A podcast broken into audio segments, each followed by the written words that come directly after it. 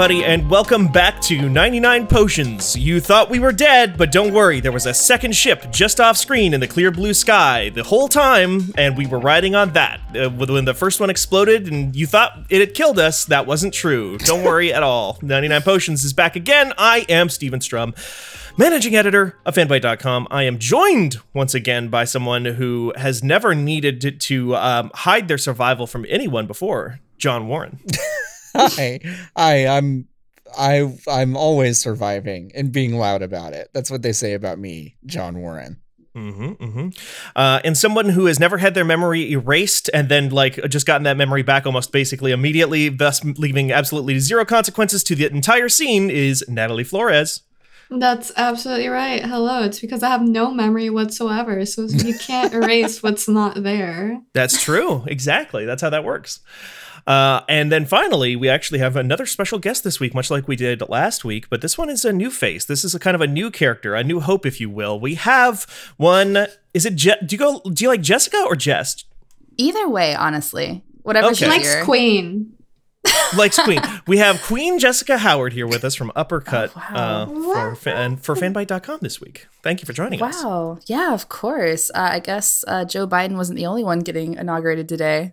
No, he was not the only one. Well, this is the most important inauguration, clearly. Uh, Yeah. Clearly, yeah. Yeah. this is the one that's going to have real impact on the world. So. I mean, uh, I think by default, I, I have the feeling that this episode of 99 Potions will do more good for the world than Joe Biden in the next four years. But that's just me. We don't have to get into that. I'm glad everyone is here and talking. no, about no, yeah. Uh, three thousand dollar checks for everyone at Fanbyte. Let's- Oh, okay. Oh, just a Yeah. fanbyte. Still Wow, just a just Fanbyte. Just a Fanbyte. just getting stuff done right away. And now it's been revealed why she's on this podcast. She bribed us. So thanks for that. Uh, Jordan, cut that out. Cut that out, please. Uh, uh, Please, if please, you could. Jordan. Um, no, but this week we're actually here. You don't have to cut that out, Jordan. Um, this week we are actually going to be talking about an administration that I think everybody agrees is uh, corrupt and evil. We're talking about the Shinra Corporation, which Wow. runs the city oh, of that was a Midgar. nice Good segue. Mm. I know. Yeah. I'm back in the saddle. I haven't hosted a podcast in a minute, and it just kind of it's like writing a Well, you had it. Yeah, yeah. Choke Chocobo's all I got for you. It's like writing a. a broom, a broom, like in. Hocus Pocus. the only, the only media property that matters where people write brooms. Uh, it was exactly like that, and yeah, we're going to be talking about Final Fantasy VII remake specifically. This is kind of a revisit of the olden days of the game, uh, as well as the sort of, I guess, rumors and speculation and conspiracy theories out Yeah. there about the new stuff that was uh, trademarked very recently. Well, I feel like we've Uh. seen some movement in terms of what we might see next, and so I guess, I guess we felt like it was a good time to like bring up some of that stuff and talk about maybe the ending of the game a little bit more thoroughly than I think we have in the past. So yeah, Yeah, yeah, yeah, yeah, totally. Because uh, we did a spoiler cast on the Fanbyte feed, or depending on when Yes. people are listening to this, maybe the Channel F feed, which is our main gaming podcast. But we didn't go too deep into spoiler territory for the ending of the game elsewhere, so that's been kind of quarantined. This time, however, we are definitely going to be talking about spoilers. I think so. Everybody, oh yeah, yeah. s- yeah, strap in for that one because I has everybody on this podcast beaten the game. Yes. Yes. Yeah. Okay, everybody's Jor- beaten Final Fantasy. Jordan, Jordan, our producer, is, is has not beaten it and is now just resigned Womp to being womp. spoiled uh, into Oh, oblivion with it. But it's okay. Jordan's a, a trooper. This is just being in media. I feel like you know. Well, to kind of spin off from that for a second, then, um, if people could, does anybody want to kind of like give us their, as we often ask, their history with this particular franchise? Jess, obviously, since you have not been on this show before, I'd love to know Yeah. uh, your history with the Final Fantasy 7 or Final Fantasy in, in general as well, but seven specifically. Um. So Final Fantasy 7 is my favorite game of all time. I Perfect. yeah. Um. That game is what I mean. I, th- I feel like it's the only reason I'm doing games journalism. Like that is the game that made me Wow. love games. I don't think it's the first game I ever played. Um. In fact, I know it's not because I played like Super Nintendo games. I I really liked the the Tiny Toons game. And, uh, yeah. uh, Link to the Past and stuff. Like those are my first games, but I remember um, my family getting Final Fantasy VII day one that it came out. Um, Oh, wow. Yeah, my mom used to uh, put the chocobo racing on automatic and let me sit in her lap and hold the controller. so I thought I was playing. Cutest thing I've ever heard. That's great. Yeah, it was it was like a my whole family absolutely loved that game. Um and I finally played it like probably once I could comprehend it somewhat. So like, you know, like 99 probably. Um so I would've 99, that's a good number. Yeah. Um so I was I was probably like 6. um Wow. That's awesome. Yeah. And that was the first game that made me realize that games could be a lot more than like platforming, you know? Because like I feel like Mhm. when you're younger, that's kind of what you associate it with, like the Banjo Kazooie stuff and just like running around. And I was like, oh shit, games can have stories and they can make you cry and they can be really powerful and moving. Um, Were you perhaps one of the people on the message boards at the time typing out "I cried when Aeris died" type things? oh, absolutely. I'm sure. I'm sure I was. Um, Beautiful, beautiful. Yeah. It was a very communicative uh, six year old. a very technology literate one too, I guess. very very savvy. Um, I mean, I I remember writing my first fan fan fiction about um Link after playing Ocarina of Time on a floppy disk. Oh, perfect. using Yes. uh using PowerPoint ninety eight.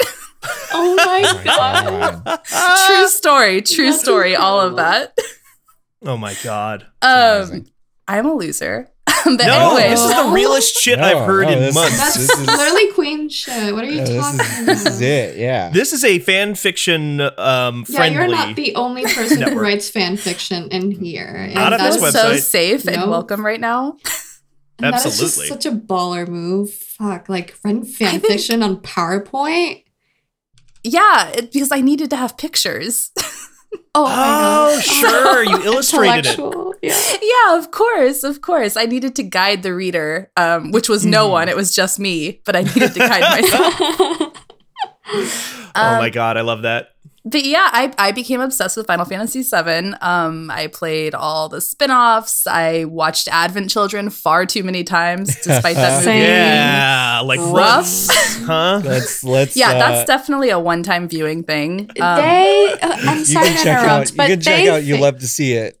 No, Yeah, we did As- an Advent Children We did an Advent podcast. Children episode. Yes, So- listeners should check those out. But I just want to say, most people at Fanbyte think that Advent Children is the worst Final Fantasy movie, and I still have problems with this. I still object. Yeah, oh, yeah, Yeah. Spirits Within.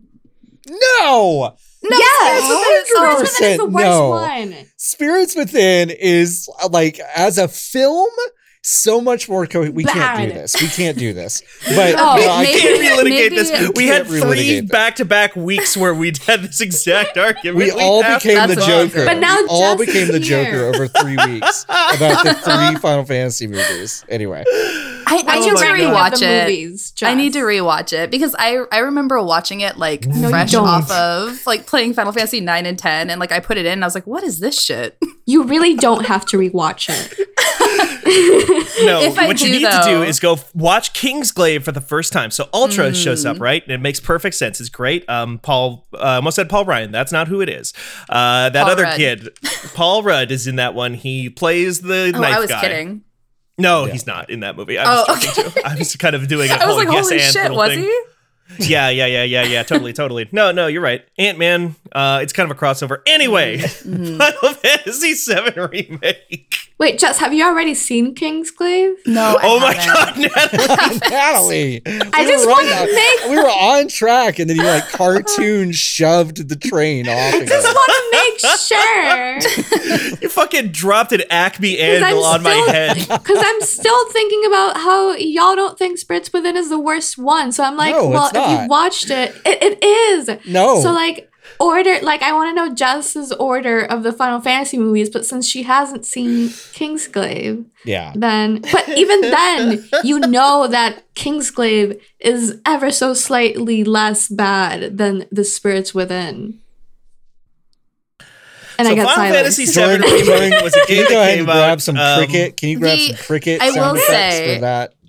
I I will say because I this is this is the hill I die on. Um the best like Final Fantasy animated movie anything is um god what is it is it's a uh, last order Last Order, yeah. last order is Mhm. amazing everybody should watch that I haven't seen. Uh, it. Uh, we we still need to do that for you love to see it. I think at some point. Last Order is related to Final Fantasy VII, as it turns out, because it focuses on the character named Zack Fair, if I'm not mistaken, um, in what his last name is. Yeah, Uh, that's your his- wife. Uh, all everyone in Final Fantasy VII is kind of my wife, but That's true. Yeah. yeah. yeah. Um, and Final Fantasy VII Remake does a lot of stuff with Zack, I would say. Kind of takes a while to get there, but it definitely does some very important stuff with him at the very end of the game that kind of, I think, is one of the things that really um, sort of makes that game as a whole product so exciting and what we can expect here in the future very exciting and now it seems like we're maybe going to get more of that stuff because um, one of the trademarks that was listed for final fantasy VII is called ever crisis and the whole crisis phrasing kind of relates to Zack, who is a major character in Final Fantasy VII. Doesn't really sh- show up until the end of remake, like I like I was just saying, but is core to what's going on in that game still. I don't know We if people want to share Yeah. share their kind of like if we want to just skip straight to the kind of meat of it, like do Yeah. we want to just talk about that ending. I mean, I think I think like you know, if it, we we have to briefly discuss, especially if folks are maybe listening to this and don't really care about spoilers, but but may not know. Um, you know, a prequel to Final Fantasy VII did come out on the PSP called uh, Crisis Core, Crisis Core. and that really focused on the fleshing out the story from the original Final Fantasy VII. That you know, uh, for those who don't know, Cloud is not really who he thinks he is, says he is. Uh, has basically assumed the identity of a soldier named Zack Fair, and Crisis Core is really examining the events that Zack Fair experienced prior to the events of Final Fantasy VII. And, you know, so we see these little vignettes in the original Final Fantasy VII and also in 7 Remake that uh, hint at this uh, this inciting incident at, at Nibelheim and, and other places um, that Zack and Cloud were both a part of. Um, and, you know, we thought 7 Remake, we thought it might take a very linear path in terms of retelling things, but fleshing some things out. But what the end of 7 Remake uh, seemingly did is undid basically the the untimely death of Zack Fair is what it seems like. Which um and we can definitely get into this has a like massive massive ripple effect uh at least you know in terms of like how many characters would be affected and just like timelines and all that stuff which like I have zero idea like zero inclination how that is actually going to interact with whatever comes next and I think maybe that's like a good conversation point to think about like how how does this actually affect everything going forward? Because it could be minimal or it could be completely you know throwing the baby out with the bathwater kind of thing. Yeah, it could be minimal, or we could get Genesis Rhapsodos as a party member in yeah part boy we could definitely talk about that a bit. Yeah for sure. I'm curious, how do you how can you um imagine it being minimal since whenever I I think about the implications of this ending, I just think like major. Like this is such Well- an important incident. I mean, you- timeline. I mean, my my cyn- my most cynical answer there, Natalie, is that like all of the possible Zack Fair related stuff is now going to live in some sort of spin off series. That Yeah. like. They're gonna that, say, "Here's an alternate timeline." here's an alternate timeline where Zack is Mhm. alive, and that's what Ever Crisis is, and that's what the First Soldier is, and like blah blah blah blah. That's The- my and- most cynical answer, but Th- it- there, I it- do want to say that there's some evidence to support that too, which is Right. that the there's like that bag of chips has a different logo on it at the end of that thing, which is like Mhm. very um, point pointedly put in front of the camera. Also, um, they themselves said after Final Fantasy VII Remake Part One came out, uh, don't expect anything to be that different, which like Yep. makes no sense. makes no sense. yeah. given of the way that game ends unless they just like open that game open part two with like all the characters who survived part one die in the first five minutes or something like that yeah. What are Ever Crisis and the First Soldier? They- just to They They're trademarks. They don't really trademarks that Mhm. Square just they they trademark three things. They trademark the Shinra logo, and Shinra, of course, refers to the the corporation that's destroying the planet. And uh Can't And- you tell the planet is dying? The dying, it's dying, I think the most shocking thing about that is that it wasn't already trademarked. Ah, yeah. Right? Yeah, right. Yeah, They yeah, had that's- it's like this has been around for 25 years. and and it, and it would Almost. explain it would explain why I have like two like Etsy shirts essentially that have that logo on it, and I'm like, oh, I guess they were just like braving it, and now I'm like, oh nope, I guess they did that without uh with total impunity, so that's kind of interesting. Um, Also, didn't they have like a production studio called Shinra in like the early 2000s or something oh, too? I don't want to say that. they had something. They like there there was something along those lines that then it got shut down. So it might be a situation where it was trademarked once and now And they're now they're re-upping the redoing it. trademark for Yeah. further use. Um, and then Ever Crisis and the First Soldier are uh, basically word marks, uh, word word based trademarks um, that you know. See, I mean, this is the same company that also trademarked Chrono Break, and then nothing happened with it. So like, like you know, there Um, there could be things that don't come of this, but it also could be an indication that. These two things are related to Final Fantasy VII. It would stand to reason that at least one of them might be the subtitle for the next game, because I don't believe Mm-hmm. the next game is going to be called Final Fantasy VII Remake 2. I just don't think that's that's what they're Oh, going to do. sure. Um, Final Fantasy VII remake Re- colon remake. the right. first soldier it, or whatever. It whatever. could be Final Fantasy VII Ever Crisis, Final Fantasy VII The First Soldier. Like I, I Right. don't think they'll Mhm. have remake necessarily in the um uh, yeah jordo's not wrong jordo's just said they absolutely would do that which is true they did they did name uh what what is it lightning returns final fantasy 13 13. totally. yeah. yeah so you know it's not out of the realm but these are definitely ways to differentiate whatever comes next from uh older final fantasy 7 properties so yeah Yeah, That's so when I saw them, I kind of assumed they were going to be the taglines for the next two because I I always thought it was going to be a trilogy. I assumed that it would be they would do some like Kingdom Hearts type shit and it would be like remake, like remind, like it would have like the re Sure. thing like throughout it. God, I hope Um, not.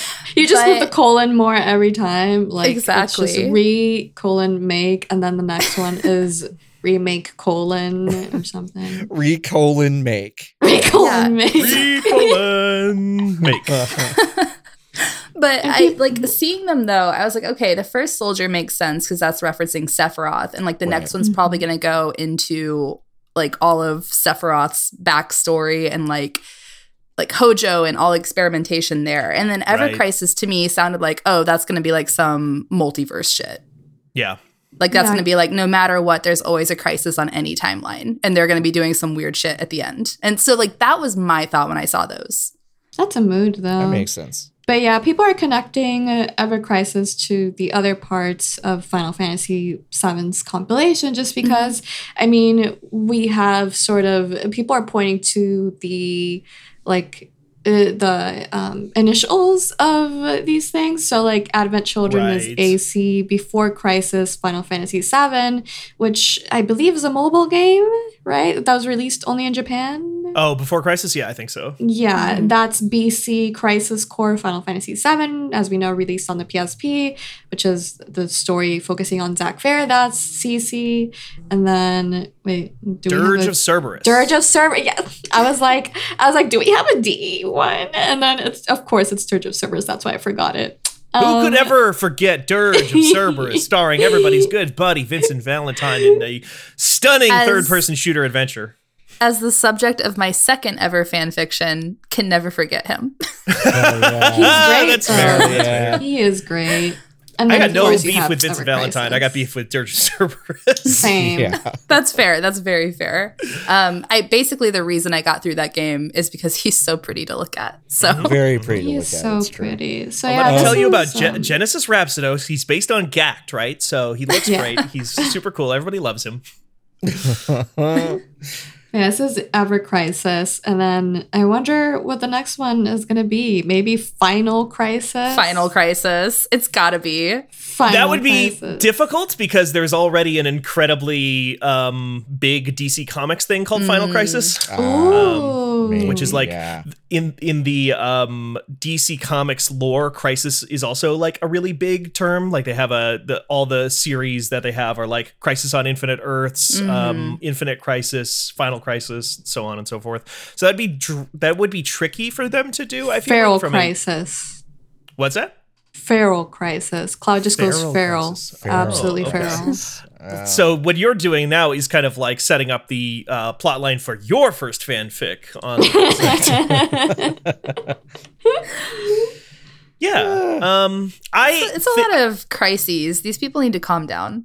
yeah. Oh yeah. What is I- Final Fantasy of not having a crisis? What if what if the last well, my, my dog my dog absolutely He's hates having a all crisis. these ideas. No, wait, Yeah. she's having Um, crisis. What if what if the last game is just like they go to Costa del Sol and chill out? Like they don't even have like a Mm. conflict. It's just like I don't know. It's just everyone uh, I- tanning on the beach. I think that'd be great. I love that, and I want Fun it to have crisis. the exact same vibe as just playing a bunch of Yakuza mini games.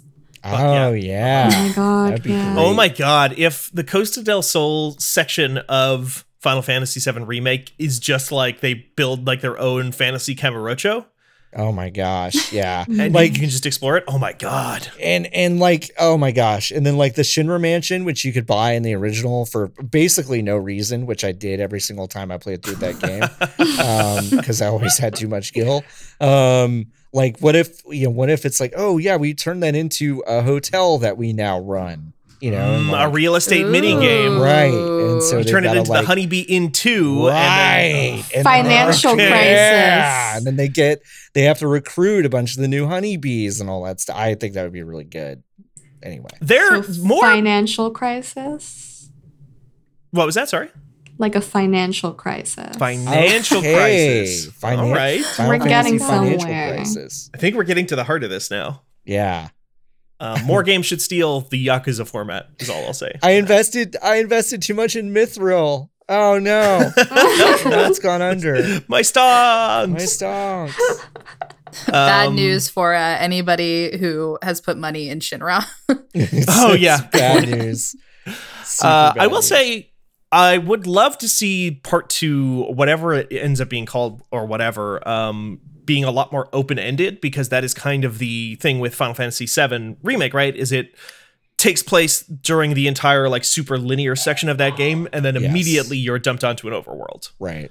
Um, Yeah. But we don't get that. So I would love to see part two be more kind of an open ended thing with like more opportunities to hang out with my party members without necessarily having them like scripted and taken away from me. I think Yeah. most of my problems with Final Fantasy VII now looking back, remake that is, is how often the game is just taking away the party members from me and like forcing me to use specific lineups and then also forcing me to completely redo all my materia because it's like, ah, fuck, Barrett isn't on my team anymore and he had all my good ma- materia. So I have to like reset everybody else to be like the person who's my healer or my tank or whatever. Um, I would love to Yeah. see more stuff like that, more more chances to engage with that combat because I love that combat when I get to actually play with it the way I want to.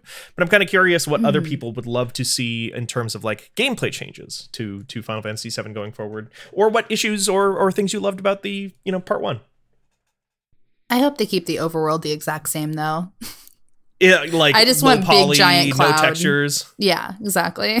that's that's what I hope. Ma- that's my hope for massive series. cloud just running around. I mean, I don't know. I'm into it. I'm fine with that. I don't I think for me, I'm just curious. You know, I really don't know how they're going to do it. Like I think of what the overworld looks like in the original and I'm like, I I don't know what that's gonna translate to. Right. Um, because obviously if you scale it properly, it, it looks quite a bit different.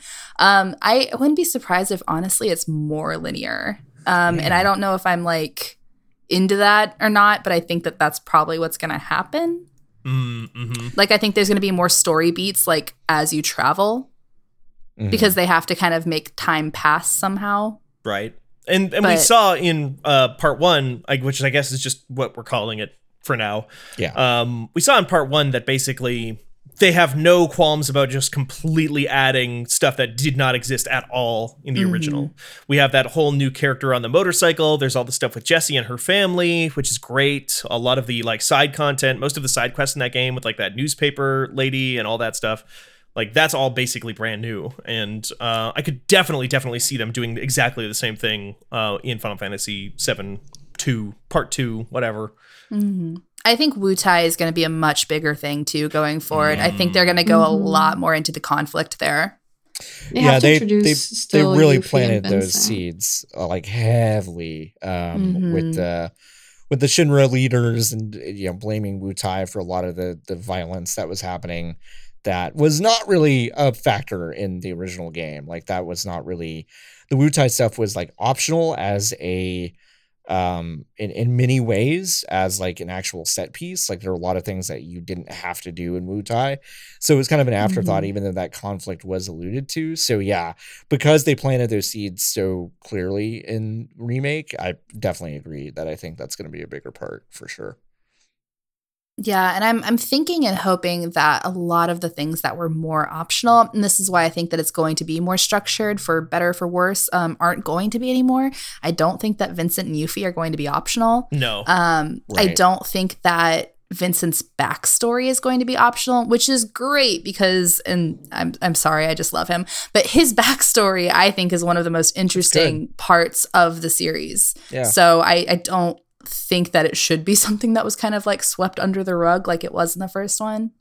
It's well that it was all optional to begin with. I know that Yeah. I didn't find that out until years later, just because I, when it comes to Final Fantasy VII, as one of the people who was introduced to it by Advent Children, and then every other subsequent like compilation part explicitly acknowledges Vincent and to some degree his role in the story. So for him and I mean he got to his own have game, been- right? yeah, for him and Yuffie to have been optional to begin with is so wild to think about. So not to mention- like this. The the, Oh the no, I was gonna say like this dude was. sorry. no no no go ahead no, I was gonna say this. This dude was almost Sephiroth's dad. Like yeah it's pretty crazy. yeah it's a big deal it's a super big deal for sure Yeah, and and the ways in which you get those characters in that original game are are kind of credible too. Like Yuffie, it's like you mm-hmm. have to walk around this one specific forest over and over again until she appears as like a specific like just random NPC enemy, if I'm not mistaken, and then you have to like fight her three times and like let that happen three times, and she steals from you. If if John, Yeah. you probably know that better. Yeah, no, it's a it's a weird. It, there are places where uh, basically the game kind of hands it to you if you want it, but you can there there there are parts where you have to like uh where you can get it early if you do a certain thing correctly and so it's a little it's just finicky like everything Mhm. even the Vincent stuff is like pretty finicky. Like you can get past a certain point where Vincent, I think, is no longer recruitable as an optional thing. So like, Mhm. Um, yeah, And it's you like, just have to happen to walk into the right room and interact with like a part of the background that doesn't Yeah, I look like anything, and that's well, how you get him. well, Yeah, I mean, no. I don't know. I mean, the coffin Getting- definitely stands out, but like the room where, that you get to in the coffin is is like not that obvious. That's definitely true. Yeah, no, Um, I mean, like to get Vincent, you have to find numbers throughout the mansion. You have to find the safe. You have to open the safe. You have to fight the fireball thing or whatever. Yep. Um, I think that's, or no, maybe it's something else. I don't remember what's in there. Um, and you have to do that in a certain I- time. right. and then you get the key, Yeah. and then you can go to the basement, and then you can get him. And with Yuffie, you have to answer all of these questions in a certain order because, Right. like, if you go to any screen that doesn't have her on it, she leaves. So, like, you can't save, Yep. you can't type in her name. Like, it's wild. Like, you you have to if you don't know like what you're doing and you don't have a walkthrough, which like Yeah. I definitely did as a kid. Um, like you Right. you're gonna miss that stuff the first time around. yeah. One hundred percent. I Uh, know this is a completely different topic, but before we move on, I'm really interested in hearing what your mom thought of the ending changes. Because Jess has posted about like how her mom got really emotional Oh when she saw Final Fantasy VII Remake. Like, I want to hear more about that, and I want to know if she's finished it and what she thinks about it. I want to know about Jess's mom. she has not finished it. Um, she's like on chapter eleven, and I'm like, you just got like, what are you doing? You just like you're almost there. You just got to keep going. It's not So not too much longer. Um, but no, she like it's so funny because obviously she hasn't finished it, so she's just like, I don't understand what they did. Like, why why are they adding all these black hooded guys? And I'm just like, you gotta get it. Why are the Dementors here? yeah, why are there dementors? Um, but yeah, no, she she really likes it so far. She gets emotional like playing it because she's like, I can't believe they look so pretty. Like, I can't believe this is realized. And I'm like, I know this was me playing this too. Um, but yeah, I need to. I'm gonna I'm gonna get on her about it. Tell her she needs to finish it for 99 potions. Hell yeah, yeah. because I Well, really uh, want to know mom what come on the thinks. podcast. Yeah, let's go. Mom bite, let's go. Yeah, because I really want to know what she thinks about the ending because it, it, it is so divisive, right? Like I think, I think everyone here is a fan of the ending. Like, am I Oh, yeah. m- mistaken or like the not mistaken? ending the ending is what saved the game for me which sounds really weird um Ooh. i picked up the game like i started i started playing at like nine o'clock west coast time um and within like an hour and a half i was crying because i was kind of upset with changes Oh Yeah. sure. And um which it would like and i was i felt like such a baby because i was like this game isn't for me. Even if i don't like it it's whatever. I'm happy so many people are playing it. Like i hope it does well blah blah blah. Um but i was really upset and emotional and i couldn't bring myself to play it for a bit. And then finally i was like you know what? If i'm not going to play it i'm going to at least look up the ending. And i read the ending and i was so upset. I was like this is i'm like i can't believe they changed that much. And then like i thought on it for about five minutes and i was like actually that's kind of brilliant um and it it gave me the motivation to go back and play it and then once i did with like that in mind like like keeping in mind that this is not truly like remaking or like or i guess replacing my favorite game um but Mhm. is something that like is parallel to it Yeah. um that completely changed the experience for me and i enjoyed it so much more It's like half spin-off, half sequel because it's you know you get into the weird sort of like time travel or characters being aware of alternate timelines and weird ways like Mhm. that. Which I I personally I love that shit. I love any kind of media that like reckons with stuff that people have a lot of nostalgia for by saying like by like incorporating the like sort of prison that nostalgia can box us into. We were Mhm, literally just before this mhm. podcast talking about Rise of Skywalker. the Last Jedi, which is like literally like um a, a movie where they're like ah actually um sorry we tried we tried new ideas in in that last movie um and people on the internet got mad at us so uh what if actually we we we just retcon all that and we just redo the same thing that we that we did the 45 years ago thank you for your time uh goodbye uh this has been my ted talk and this game is very much like in that other vein of like trying new ideas and stuff like that. And having the characters literally like fight against like anthropomorphic personifications of the restrictions that having to play to nostalgia puts you into like these characters trying to fight that final boss fight against like Sephiroth and all of the different like wills. Uh i forget what they're called Mhm. exactly but all those weird things um and like them having to push through into a new world um so that they are not like locked into the events of uh, Final Fantasy VII original um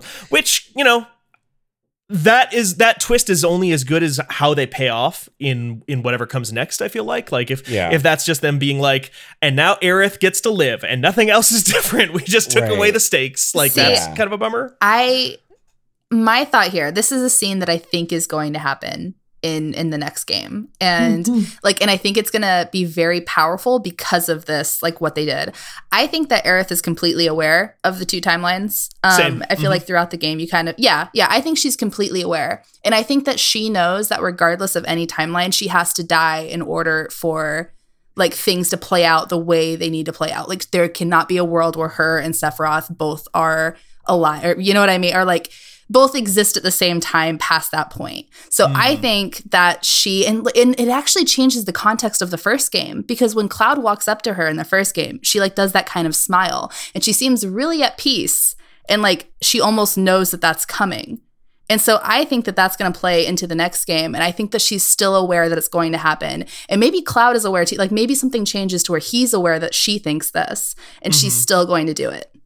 Yeah, I know that you know that I know that you know. exactly. I mean, I that's do, my I do think, conspiracy theory. I think that I- scene's I- going to happen. yeah, I, I do, I do agree with you completely, Jess. That like the next games, I think have to play into the feeling that like everyone kind of knows that something's wrong, right like that something is like Mhm. off about whatever reality they're in. The the one thing I would say, you know, Stephen, you were just uh elaborating like very clearly about like how um how different this game kind of wraps up and like the different timelines and all that stuff.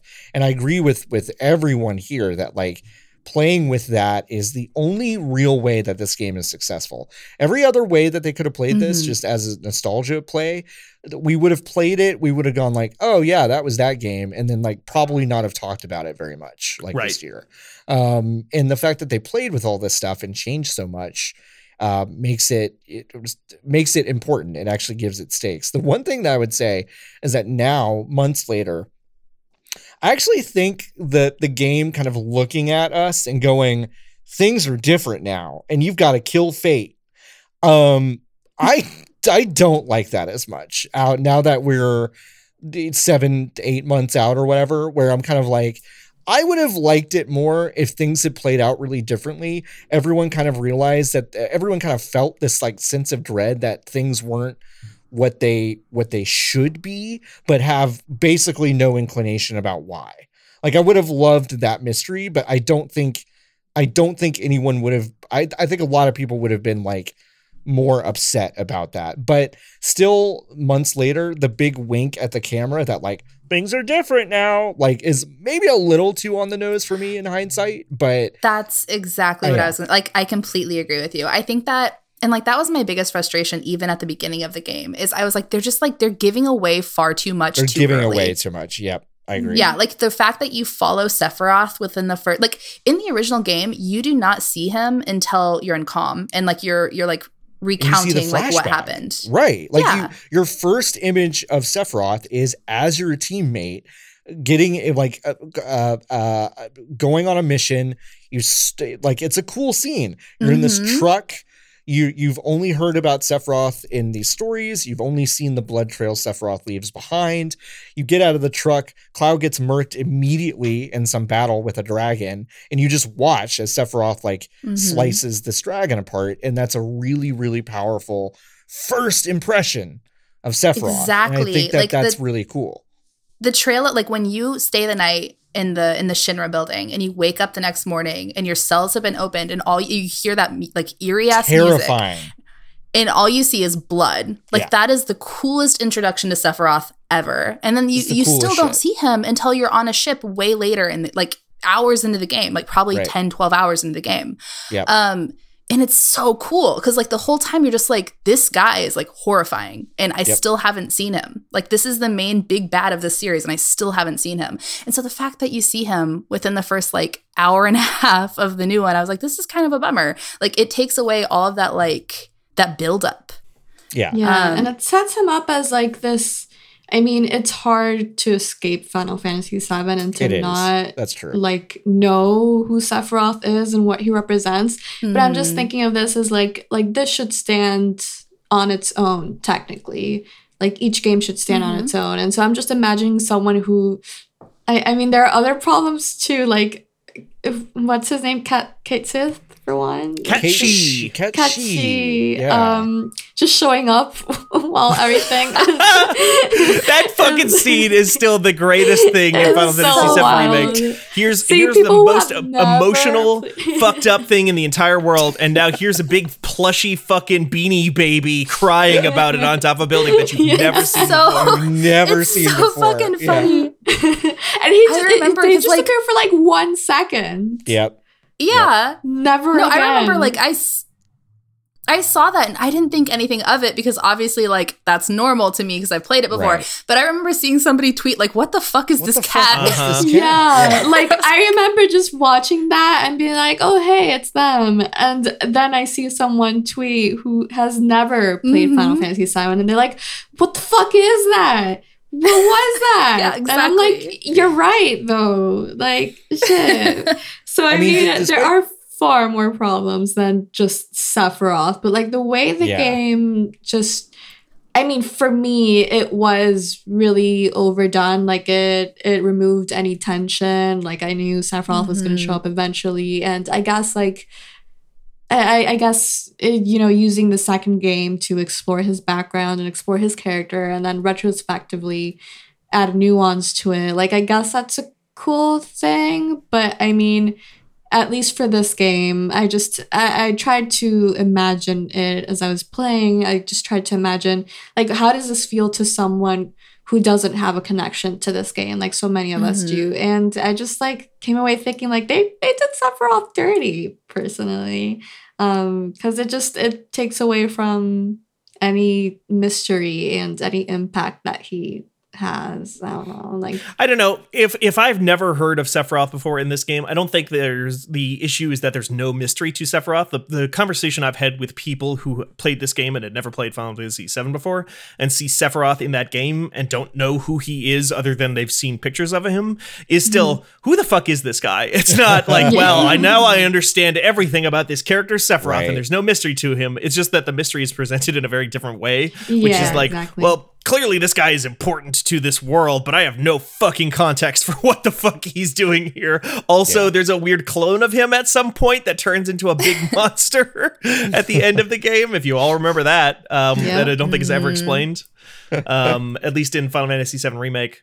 Uh, and there are other weird things here that even uh, we as people who know the Final Fantasy VII storyline still don't quite understand because we haven't mentioned the part where Aerith talks to uh, Marlene and then they like do that Twin Peaksy like like they they like static out her words at that point uh, at that part if you remember Oh, that wow, yeah, I forgot about that actually. I forgot about that too. But you're you're right. That that is very strange. Yes. yeah and that's never bizarre. picked up again like Right. throughout that whole game Yeah. There's a I couple think- of things that they do that they just don't pick up at all, and it's clear like, oh, okay, I guess we'll, Well, revisit this in the next. I mean, I think to to Jess's point, I think most of that stuff, any any parts of Aerith's whole deal that seems confused or confusing, probably probably lends itself to the idea that she knows exactly what's going on. Totally. You know, Uh-huh, so yeah. Mhm. I, I think that absolutely agree with keeps Yeah. you like, despite all the changes and despite like the very clear teases that could be sort of frustrating, like to have that happen repeatedly. Like, like here's this thing, but and it's clear that they're gonna go back to it until later. But like knowing that there's a character that feels like she knows what's going to happen, kind of I don't know, it makes it stronger for me. Like it it keeps me a little more hooked because Yeah.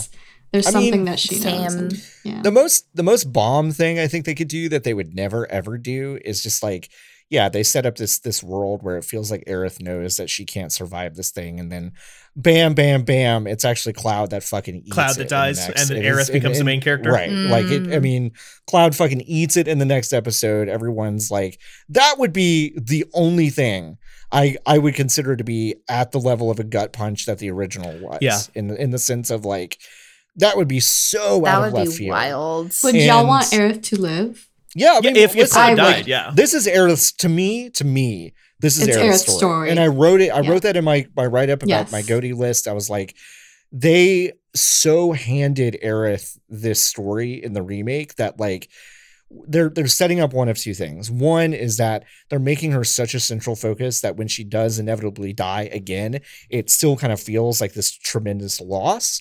Or they're setting her up to take it over in some meaningful way.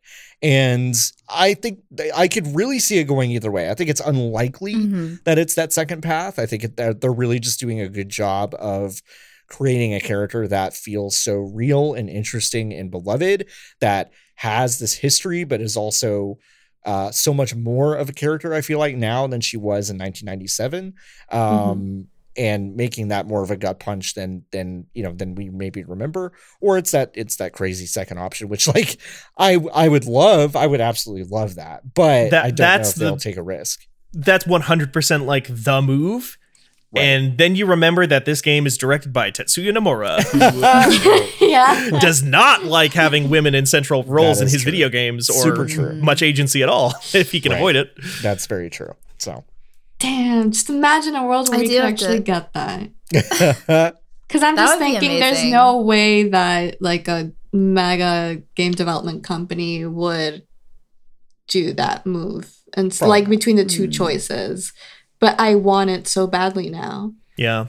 Because I wasn't Jess- thinking of Cloud dying. I was thinking of, I don't know, like just someone else replacing Aerith, but not necessarily Cloud. Sorry, go Right. on. I was going to say, Jess, you were saying something too.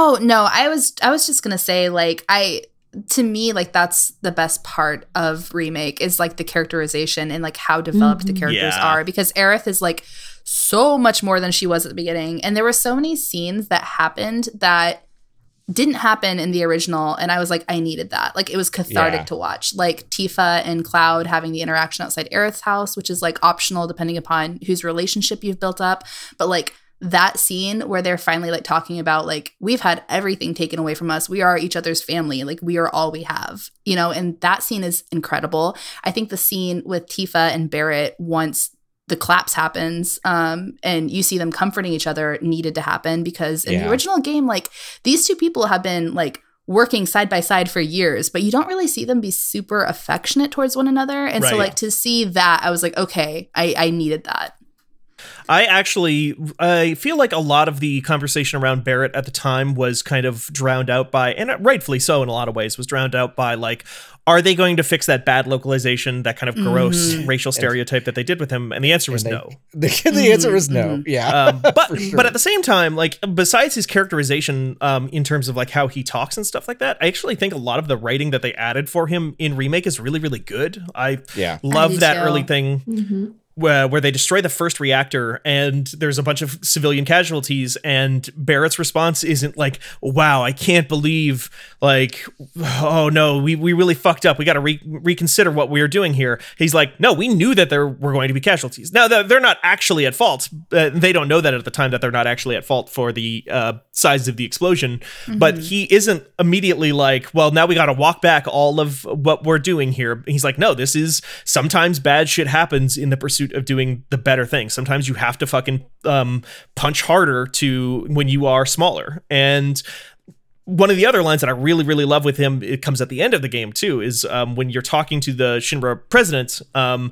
and Barrett is like holding him off the side of the building because uh, he has, you know, he's about to fall and he needs help or whatever, and like the Shinra president is like trying to, um, you know, find common ground with Barrett to kind of like say, hey, we're not so different and everything like that, and like Barrett just like says something along the lines of like, talk to me again like you know me, like he is, has no fucking time for this Yeah. guy or Shinra or any That of was these a people. great scene. I really forgot about that. It Steven. That's like a really good like.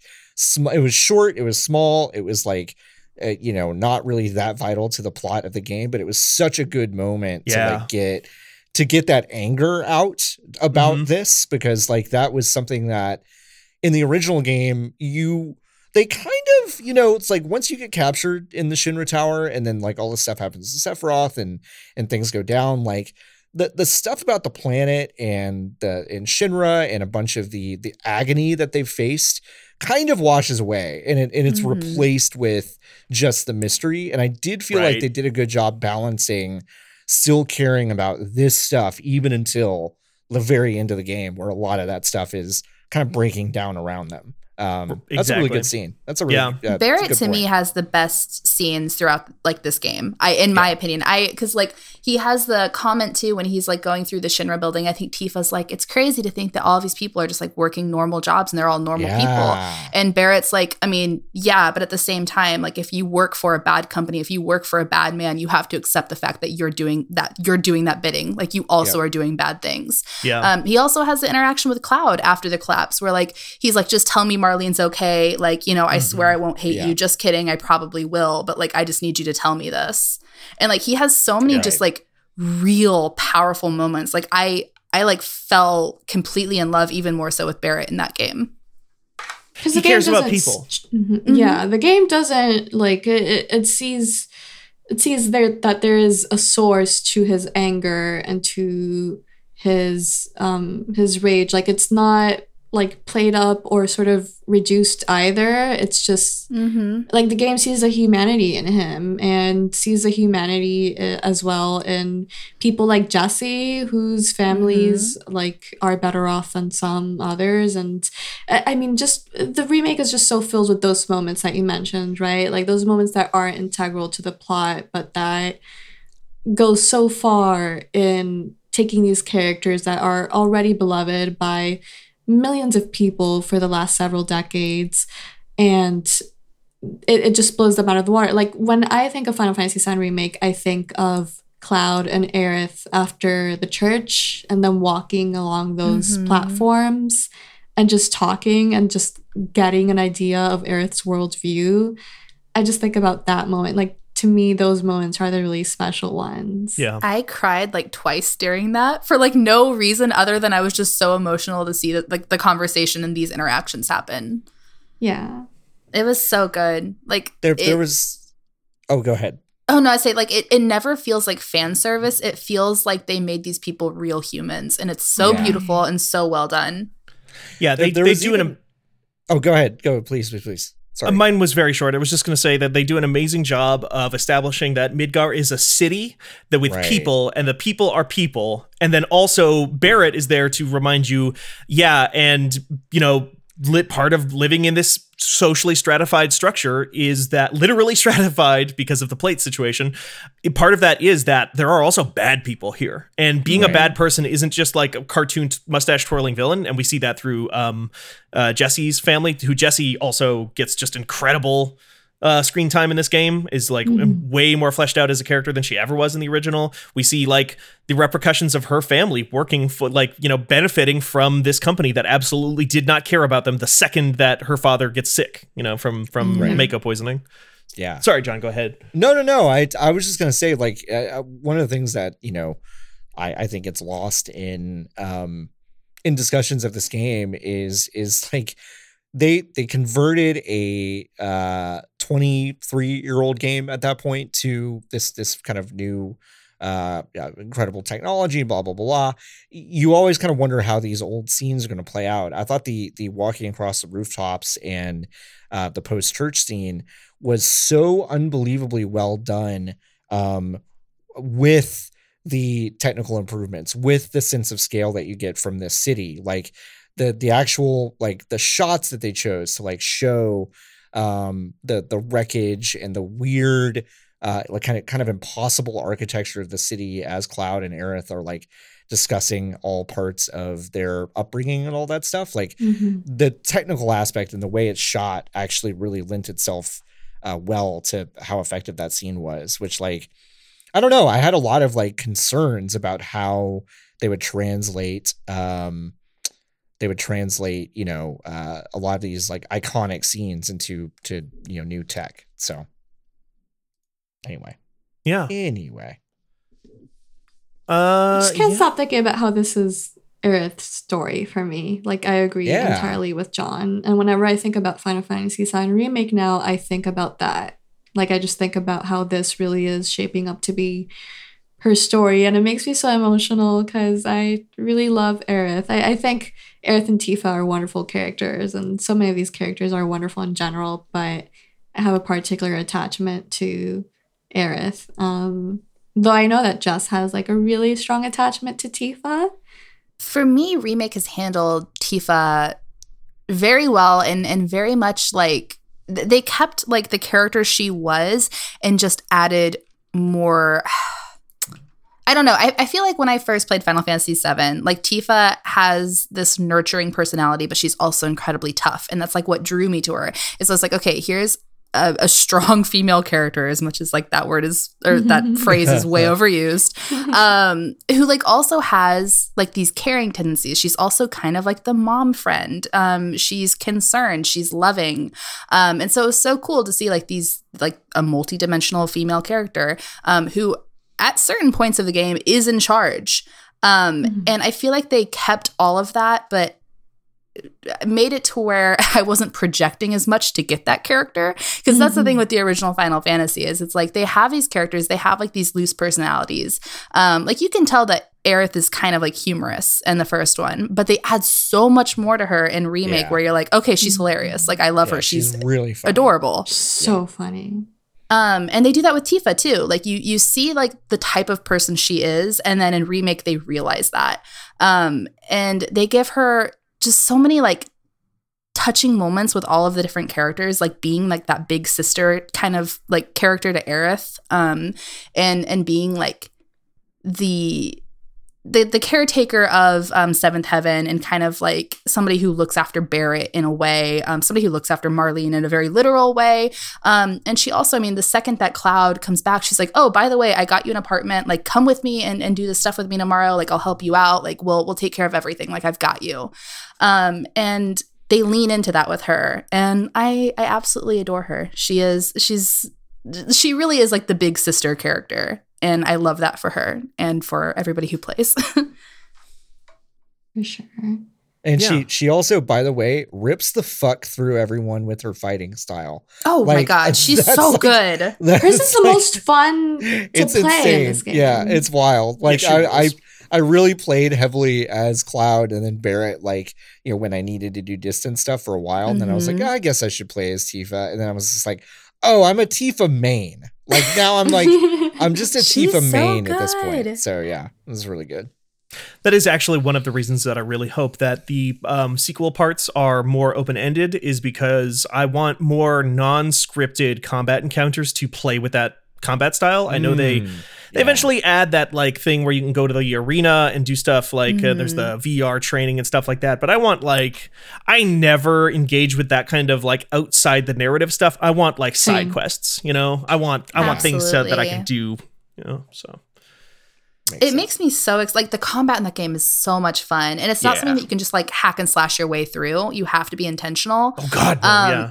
Yeah, and like that's so cool. Um, because I remember, I mean, in the old games, like you can just hit X throughout the entire battle, Yeah. and like I mean, in boss battles, like sure you have to pull out the materia and stuff. Um, but for the most part, you can just attack your way through stuff. Um, and so it was exciting to to play with that. Um, and then it, it makes me so excited to see like what the future characters are going to fight like because every character has such a unique fighting style, and even like Oh, okay, so I'm obs- like aside from Vincent and Tifa, my other favorite characters are the Turks. Like I love the Turks. Oh, I yeah. think they're so fun. They're so cool. Um, Reno in this game was like fucking feral, and I loved him Oh my god, yes. because they turn Reno and Rude into like comic relief in Advent Children, and so like that's kind of what I was expecting. And then you get into it, and it's like Reno's calling people bitch and stuff, and I'm like, okay, go off. Um, but no, I like the combat styles for the Turks are so different too. You have like Rude is like more of a brawler, and you have Reno who who does like his his dashy type. He's he's more like cat like. Um, and Rufus with like his shotgun, which I feel Vincent Valentine's going to play kind of a lot like Rufus, um, but with more of like a Oh, dodge yeah. roll type thing. Yeah, good good call. A lot of Um, fighting games will do that sometimes where they'll take like a boss character and they'll move the move sets off of that character Mhm. into like a future DLC character with like um Baraka had like a move set um, from the story stuff in Mortal Kombat X and then like later on they would you know take a lot of that stuff and move it in later. I could absolutely see them recycling a lot of those kind of um combat styles in future games. That's a good point. Yeah, yeah.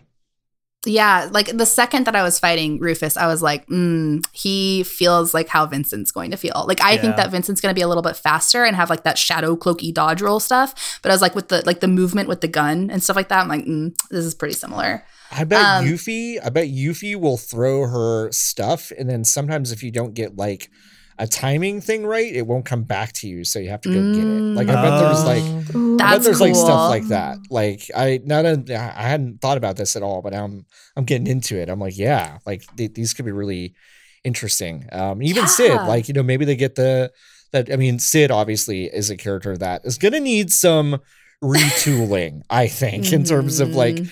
making him ready for 2021 life uh IMO but um like I'm interested to see what they would do with uh like a dragoon like a gr- oh my gosh Dragoon? a dragoon character uh in this fighting style like I think that would be that'd be really interesting And then Cait Sith is a first person mech warrior style mech combat game where you have LRMs and pulse lasers and have to worry about heat It's- management. So if you stand You in a to- puddle, you vent heat faster. you have to get the fucking I- steel battalion controller to play as Kat- Keiichi I want him to control just like D.Va in Overwatch.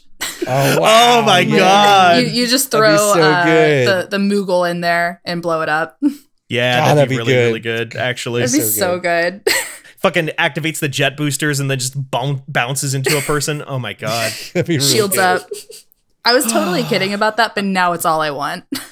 No, no, that's Well, yeah. canon. I mean, it's like I, I think separating. I, I mean, now that I'm thinking about it, it's like separating the character from the suit. Like, is might be part of it. Mhm. Like, I don't know. It might be. I don't know. There are a lot of different ways that they can make each uh each character have a really unique feel um because i mean Yeah. it definitely They feels show they can do it. yeah i mean you know Bar- playing with barrett definitely feels different than than playing with Mhm. cloud playing with tifa feels super different than playing with with the other characters so And Barrett Um, can feel different depending on what weapon he has equipped Yeah, too. Like yes. vastly different. Mhm. Yeah. I was actually surprised that they, you know, because that's in the original where you could get like the wrecking ball or the atomic scissors or whatever. Um, and then you know, he just plays like a melee character and it's like very simple. But uh in this game, I was honestly surprised they they did all of that. So there are a lot of different ways to play with Barrett um in real time. So Yeah. good game. That's like been Uh, one of the best things about remake too. Is like there are so many moments where you're like, oh, they kept that. You know, and it's and it's like really cool. It's like I didn't know how they were going to incorporate that, but they did, and it makes me trust them. Honestly, They Yeah. commit to all of their ideas and all their systems in this game. I don't know that they 100% execute perfectly all the time. Like I, I think Mhm. the fact that you have to swap out materia before every battle and can't do it mid battle, so especially in the boss fights, um, yeah. the the one that sticks out to me is Mhm. that what is it? The name of it? It's that The Doom Gr- Train? no, it's the No. G- Grim. Re- It's in the train yard section. It's the big like chariot guy. Oh, yeah, yeah. Where that fight is incredibly dependent on your loadout and you have no way of knowing what loadout you need before you get into that fight and there's no way to change it. So depending on what you just happen to have randomly equipped going into that fight or not that fight is either like a 10 minute like super good flow uh kind of encounter or it's just a complete fucking slog where it's just like well now he's up in the air again and i have to fucking wait for him to come down because i literally can't do anything good. He runs away he's weak to the at- the the magic type that takes 5 seconds to trigger and he's always spinning around so there's never a chance to hit him with it. So i guess i'm just waiting for him to touch down and burning through healing stuff constantly uh that fight in particular just really really I think sets up a lot of the kind of user interface issues with that game or quality of life issues with Final Fantasy VII Remake that I really, really, really think that they could do a lot of good stuff with in a future sequel. Agreed. Yeah, no, I I completely agree. I was Um, thinking about the most frustrating fight in that game, and I always think about that one. Yeah. The second one that I think about is um, the house. Hell House? Hell House. But I think it's kind of it, it, it has a charm. Totally. that- I love that they made the Hell House fight hard. Like I love that. I don't know if I was the only person who struggled like so much with this fight, but the only I struggled fight that like so much with it. No, with with me there was there's one at the very end when you're leaving the Shinra headquarters. Like there's like all those pillars and then there's the thing like the mech type thing in the middle. Do you know what I'm talking about? You have Red 13 with you. Oh yeah, yeah, yeah, yeah, yeah. Yes, yeah, you have to like hide behind the pillars when it like shoots the main. Oh, like, I was terrible thing. at that fight. That That that fight was took me hard. forever. Yeah, yeah, yeah. yeah. Like I, yeah. I took 30 minutes, I think, if not longer, doing that fight. It was horrible. Like I was just a really could long not do fight for me. damage. Yep. Yeah. Yeah, that was a long one for me too.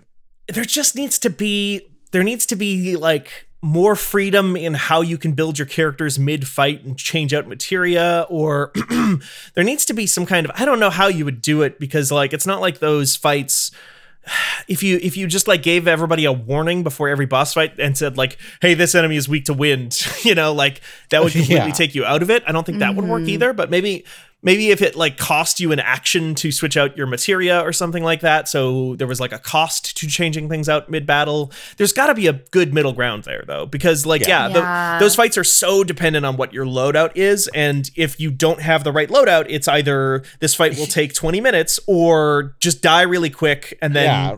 I was come about back. to say just reload your save. Like, Right. you know, there were a couple And fights where I was like, "Oh, you're immune to fire." Okay, well, I'm Mhm. just going to reset my machine then. Yep. You know. Totally It's, and it would be tough. one thing too if it was like consistent with all of the other encounters in the area but sometimes the Yeah. boss will have a weakness completely different than all of the things that you have been fighting and it's like okay well i've had my entire party equipped to take on this type of enemy and mm-hmm. now like Right. right before this thing it's it's just because it turns into trial and error and that's not necessarily fun Right.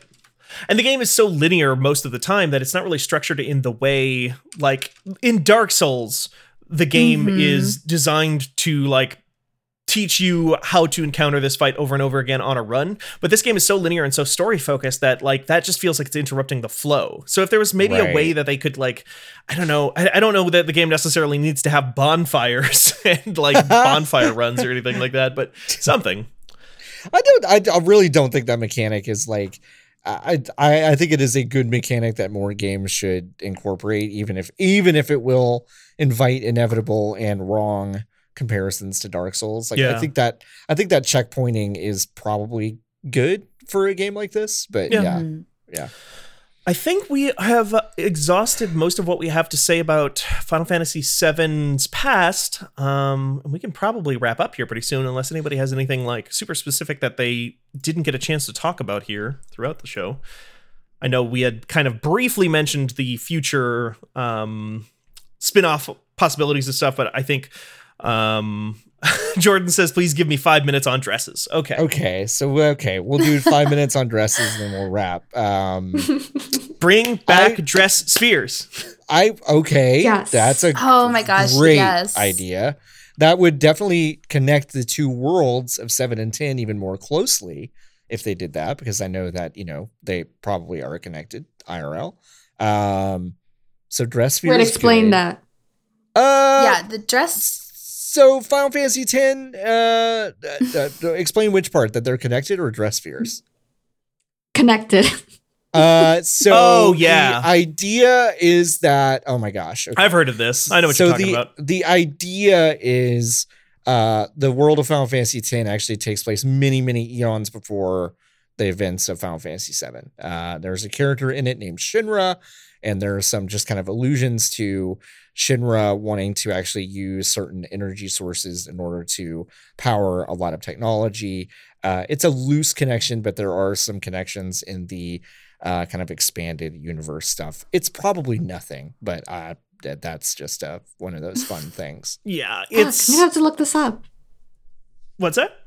I'm gonna have to look it up now because Oh, I have not heard of this before. Oh, There's yeah, research. it's- it's pretty pretty wild. Yeah, it's it's it's loose. It's pretty loose. I would say it's like less ridiculous than the Squall is dead stuff. I was gonna s literally but- bring but, up like- Squall is dead. I was like, on what? Like, how do we compare the two? I think it's less ridiculous than Squall is dead. I'll Well, because Squall is dead actually like matters to the core plot of what Right. happens in that thing. Whereas if Final Fantasy VII and Final Fantasy X take place in the same universe but are so eons apart. apart. like that nobody knows anything about it like it doesn't matter like it, it makes it literally makes no difference to either story if it takes place in the same landmass if one takes place in like the bronze age and one takes place in future times so Any, anyway, I think Cloud could have had better dresses. Don't you think? the blue one is very good The Um, blue one's good. They make it I- too unclear how you get the different dresses. It should be easier. I agree I with agree. that. I agree with that. Mhm. I got the worst dress dress for Aerith, and I did too. yeah, I was I very was so- sad about it. I didn't Uh-huh. realize that it was tied to doing all the side quests. And by that point, like I had done all of them in all of the areas up until that point. And then finally I was like, these are kind of boring. I'm just going to blow through it. And then I got the worst dress and I was so sad. yeah, yep, yep. No, Cloud reacts to it so awkwardly, and I'm like, It's so no, wait, I was waiting for my moment from the trailer when she steps out in a beautiful, elegant red dress. I was like, I'm pretty sure this is supposed to be the moment, but I don't know how I fucked it up. But I, I just did. wish I just wish Sixpence None the Richer had started playing when Cloud comes comes out. Kiss me. It was like the, the best. I That would've been do- great. My favorite exchange in all of Final Fantasy VII Remake, though, is when um, Tifa sees Cloud in a dress and she's like, "Damn, you look pretty good." He's like, "Yeah, I know, I know, I look great. I nailed it. moving Uh, on, we gotta go though." Yeah, I And nailed it. he's Let's like- go. He so doesn't good. deny it at all. He's just like totally into it. I love that. This game is just fucking funny. I just think I it's a can't- really funny game, and I think it's a really charming game. Mm. And I think it is hard enough to pull that off in a triple A game, like a big budget game. I think it's even harder to pull it off when you have several decades worth of nostalgia writing on a game's back. Right. And that's just uh, like it can't be. And I say this every time that we talk about remake, but like it, it can't be understated. Like the importance of this as a remake and how it will define quote unquote remakes and remasters going forward. Yeah. I'm very curious to see what that uh, Mass Effect trilogy remaster thing looks like in a couple months. Coming off of the Final Fantasy uh, remake here. March if the Same. leaks are to be believed. Let's hope. Uh, but that will probably be its own episode of 99 Potions once that sucker comes on out. But for now, I think we're going to wrap this one up. Thanks, everybody. Thank Yeah. you. Jess, Uh, thank you for coming on. Yeah, Jess, please Thank you please come back. Please come back when the next one comes out. That would be Oh, that'd be absolutely. I I I actually just made the joke with my friend the other day. Um, and he was like, "You're gonna get a staff job somewhere purely because the Final Fantasy games are gonna be coming out the next few years. Like that is that is your beat." That's I amazing. was like, "You're you're not wrong." I I'm obsessed with this series. I, I will talk about Final Fantasy VII and any of the games in that series anytime exhaustively. So The one person in the document, the guests that we have, that is willing to come on for Dirge of Cerberus. oh, absolutely yes, Um, let's do it. no, I'm kidding. I'm sure there's someone else in there, but one of the very few people. Every fanbyte deep lore fan will remember this, but there's a really good episode of Fan With where uh, Danielle or EIC uh, confuses a dirge for a boat and not a song, which is like Oh, one of my so good. favorite minute and a half of podcasts we've ever done. It's one of the funniest. I don't even remember what episode it is. I'll No, do some it's research. early, It's early, but it's one of the funniest things I've ever heard because Early There's just Danielle this- unhinged. Amazing. there's just this moment where Danielle's just talking about the boat and the boat and there's the boat and then like Merritt and Steven and some other people are just like, wait, what? like, what are you talking about? Anyway, I love Danielle very much, but Dirge of Cerberus will always remind me of that one uh, minute and a half of fan with. That's So, beautiful. anyway, I love yeah. that. Oh. And I love uh, doing this show with everybody, and I love doing all the other shows that we do on the podcast network that you can find at podcastnet.work or fanbyte.com slash podcasts. Either one of those URLs will work, but I like the first one because it's funny. Why are segways so good today? I don't Yeah. know. I've got this cat here kind of like jumping in front of my monitor right now, screaming at me because it's food time. And I think he's just kind of giving me the energy I need to move on. Um, and you can move on to the uh, Fanbyte Discord, which is fanbyte.casa on Wow. the internet for people who need to uh, join our cool community full of uh, fun friends who like to do stuff like send in questions uh, in our questions channel. You can also send questions uh, for the podcast at podcast at fanbyte.com. That is the email address. And is that is that most of the stuff? I guess everybody has an email or not an email address, but a but a Twitter account. Jess, do you want to um plug your kind of uh, presence on the internet? Yeah, you can find me at Just Jess is Fine on Twitter. I'm also the managing editor over at Uppercut, which you can find on Twitter at Uppercut Crit. And you have a podcast that you do over there, right? Yeah, I do Pound Pound Around. Around. Comes out every. Yeah, we've had Natalie on, and it was so fun. Um, we actually let Natalie do the It's intro. a great in an- podcast. it's so good. Um, all in uwu voice. it's very good. I do recommend listening to Natalie's episode. I Incredible. totally forgot that. It's so fucking funny. Whenever I whenever I need to pick me up, I'm just gonna go back and listen to that. Well, Um, besides the yeah. podcast, oh sorry. oh no, no, go ahead. Uh, besides the podcast episode of Palin Around that Natalie was on, where can people find you, Natalie? Oh, people can find me at Hardy on Twitter. That's Heart I M E C I A. Uh, Final Fantasy reference, if I've ever heard one. Wow. Always perfect for Final Fantasy episodes. John, where can people find you? Uh, you can find me tearing through my last uh, Blue Apron recipes before I cancel my cancel my membership at Floppy Adult on Twitter. Thank you very much for that, John. You can find me on Twitter at, at Steven Strom, S T E V E N S T R O M. And you can find our producer, Jordan Mallory, at Jordan underscore Mallory on Twitter. Uh, Jess, I don't know if you've ever heard an episode of 99 Potions in the past. and if you uh, had, you would know uh, how we like to end these episodes. If you haven't, you would have no idea because we never prepare our guests with this information whatsoever. Ooh, Uh, but we like to, um, especially on episodes about the game where the name 99 Potions comes from, which is the Final Fantasy series, and also things like Dragon Quest. We like to sidle up to the Seventh Heaven bar countertop and uh, grab ourselves a cool drink and give it a big old. Glug, glug, glug, glug, glug, glug, glug. Yeah.